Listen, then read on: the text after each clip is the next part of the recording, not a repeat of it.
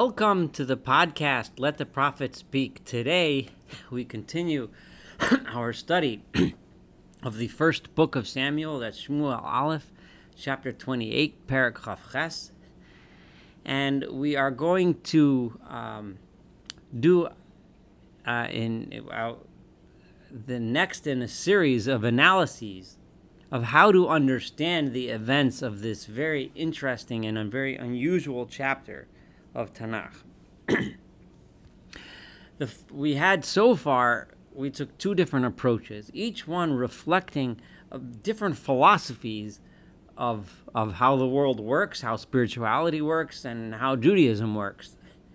And uh, the first one we labeled the Ramban's approach, and the second one was Rabbeinu Saadia Gaon's approach. And with each one, we were able to see a completely different story here and from the different story, we had different insights into what we can learn from the story and what it's meant to teach us.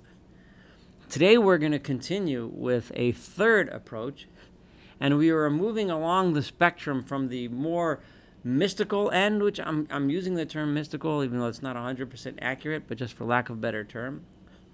The mystical approach of the Ramban, who, who and the, the commentaries who follow that philosophical um, mode of thought that that saw the world as being uh, controlled uh, as the relationship between the spiritual worlds and the spiritual powers of both evil and good, both having an effect on the physical world, and that the way to tap into the spiritual good forces would be through doing Torah and mitzvot, and the way to tap into the evil forces is through all sorts of of incantations and magic and or black magic and so on, to Rabbeinu who was one step removed from that, who we referred to um, his uh, discussions of looking at it as if the um, there's the, there's no such thing as forces of evil. Um, however, this was a miracle of God that God performed this miracle in order to teach Saul uh, a lesson Today we're going to um, do an approach that we are going to tribute to another Gaon, another uh, uh, scholar from the Gaonic period, uh, Rabbeinu Chafni Gaon. Rabbeinu Chafni Gaon, um, who was also of the Gaonic period of uh, somewhere around the uh, 9th or 10th century.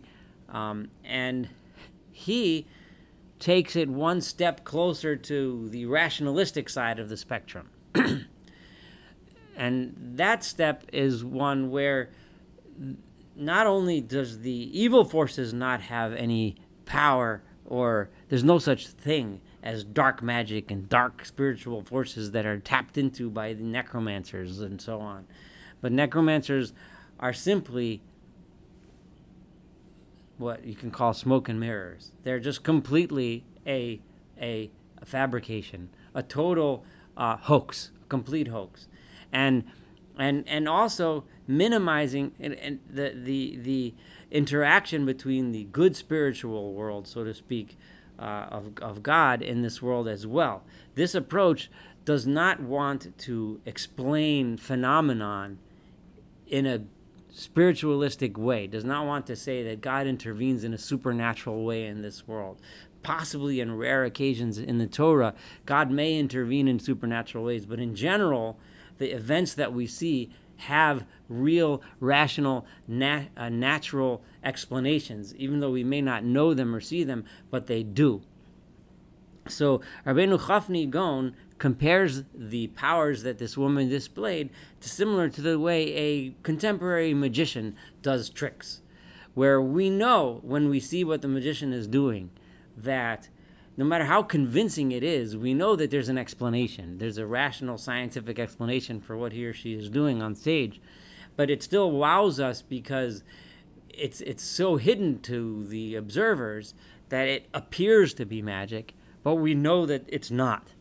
And this woman was performing such a trick as well. Now, on the on the surface, it, one would think, you know, this is kind of boring. You know, here uh, we had a necromancer bringing up the spirit of Samuel, and the Samuel, the spirit of Samuel, is speaking to Saul, and all this uh, all this stuff. The both first two approaches, it was either it was either um, the dark forces uh, bringing up the spirit of Samuel, or it was God cre- uh, creating this um, this incredible miracle. But but it was still this this spiritualistic, very um, uh, um, supernatural event. Um, however, this seems boring. I mean, what? Oh, so she's pulling off a trick. But if we look into this story, let's go through this chapter with this approach. And you're going to see some very, very deep and extremely profound lessons that the prophet is trying to teach us when he talks, t- teaches us about this encounter between Saul and this trickster. So, first, we start by saying, right, remember, that Saul abolished all of the Ovot Vid Onim from the land, right? So, um,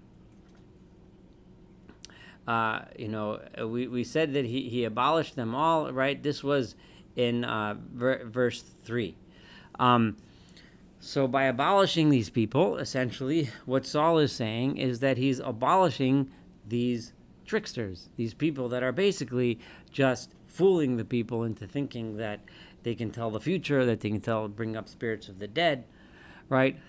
Um, but in the back of his mind, it's going to be obvious soon that Saul thinks maybe, maybe, maybe it's real. It's kind of like someone making Saul into a bit of a fool. And this is important because think of this, think we have to think this through because this helps us understand what happens throughout the chapter.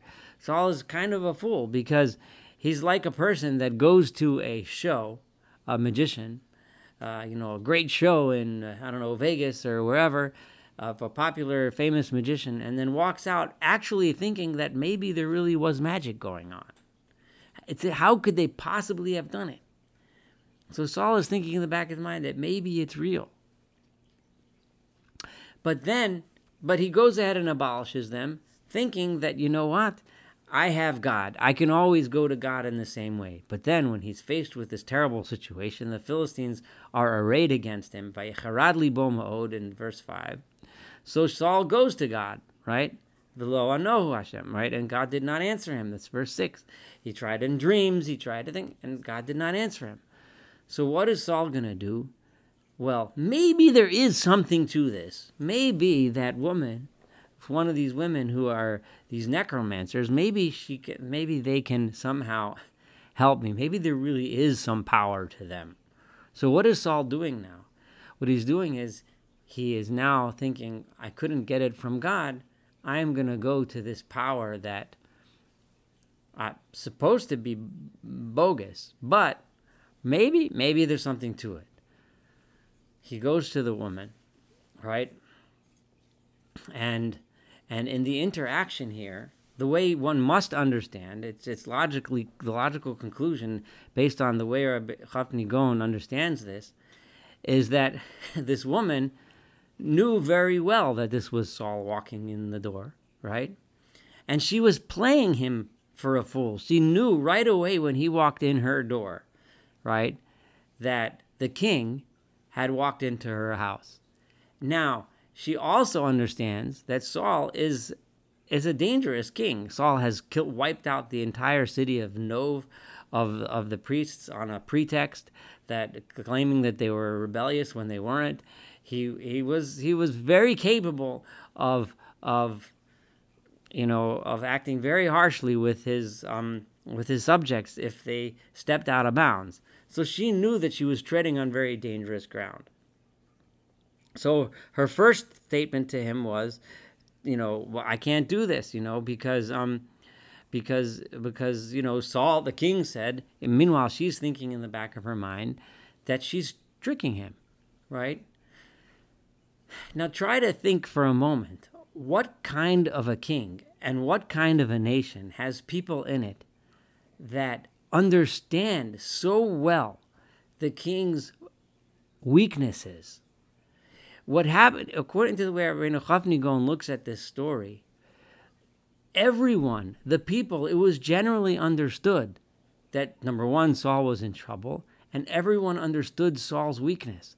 And that is that he will and does resort to spiritualistic practices instead of following logic, instead of following reason, instead of following what he knows to be the right path, Saul is very capable of falling into superstition. It's so well known to the people that this woman, this necromancer, understood right away how to play him, how to play the king. The, the most, uh, just for an example, one thing I can't help but think about the last uh, czar of Russia and Rasputin, the, um, the magician or whatever he was, um, uh, you know, the fortune teller that had the czar listening to everything he said, right? This Ras- Rasputin you know, it was it was clearly obvious that he knew and understood how he can manipulate the most powerful person in the kingdom, right? By pretending that he had some sort of access or insight to spiritual powers and forces. But he knew that because he knew the weakness of the czar. Here we have Saul's people understand the weakness of Saul, but Saul himself didn't understand that weakness. In a similar way, to what happened in in in in, uh, in Russia before it fell, before the the uh, communist revolution. The the people knew the weakness of their king. The people understood that their king was was completely enthralled by nonsense. The weakness of Saul was known by his people. And this is gives us so much insight into why it is that Saul couldn't remain king. Now, all of a sudden, we have an extremely good understanding of why Samuel told Saul, We're taking the kingship away from you. Because as a king, you can't lead the people if you believe in nonsense. You can't lead, believe uh, people if instead of looking for strength, instead of doing what's right, instead of doing what has to be done, you're going to go to some spiritualistic nonsense because maybe, maybe, maybe that's where I'm going to get help from. All of a sudden, we have a tremendous understanding of a very, very practical, very real reason why Saul was unworthy of being the king and why he needed to step down. And all of a sudden, what happens? The woman says, "Et mi a'aleh. Who should I bring up?" And uh, from from the dead. And Saul says, "It's Shmuel. I want you to bring up." At this point, the woman sees the image, but not but not Saul.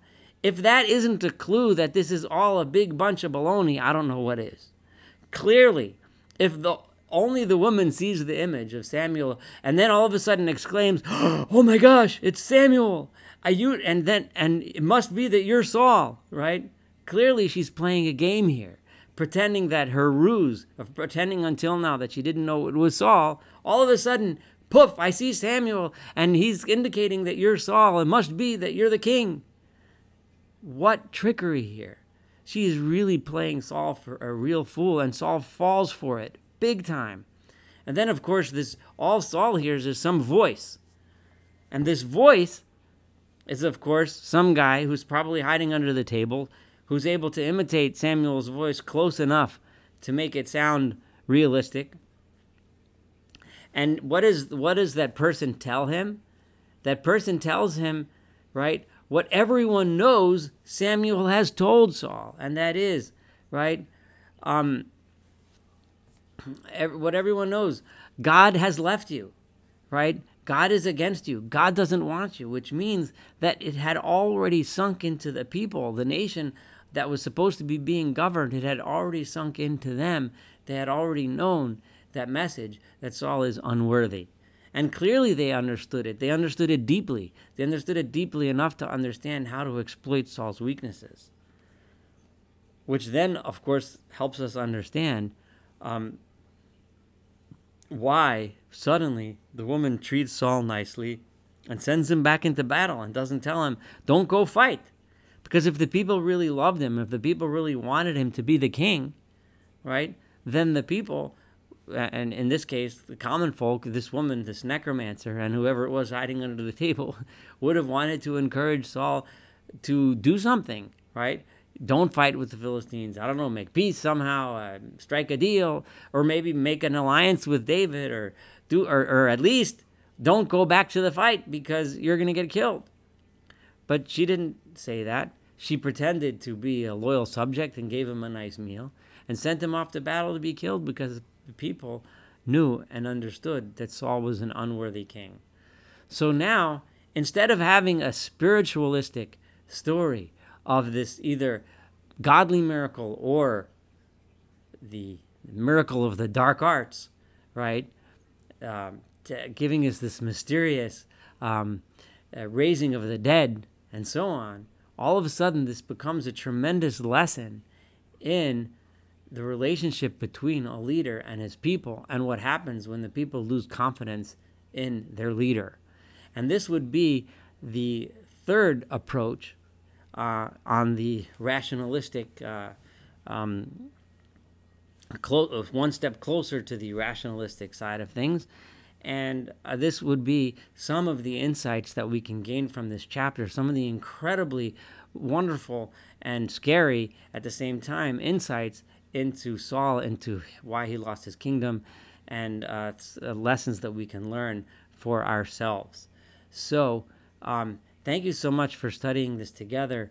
Uh, in the next podcast, we are going to look at a fourth approach and see even newer ways for um, to understand and newer insights that we can see in this incredibly fascinating chapter of Tanakh.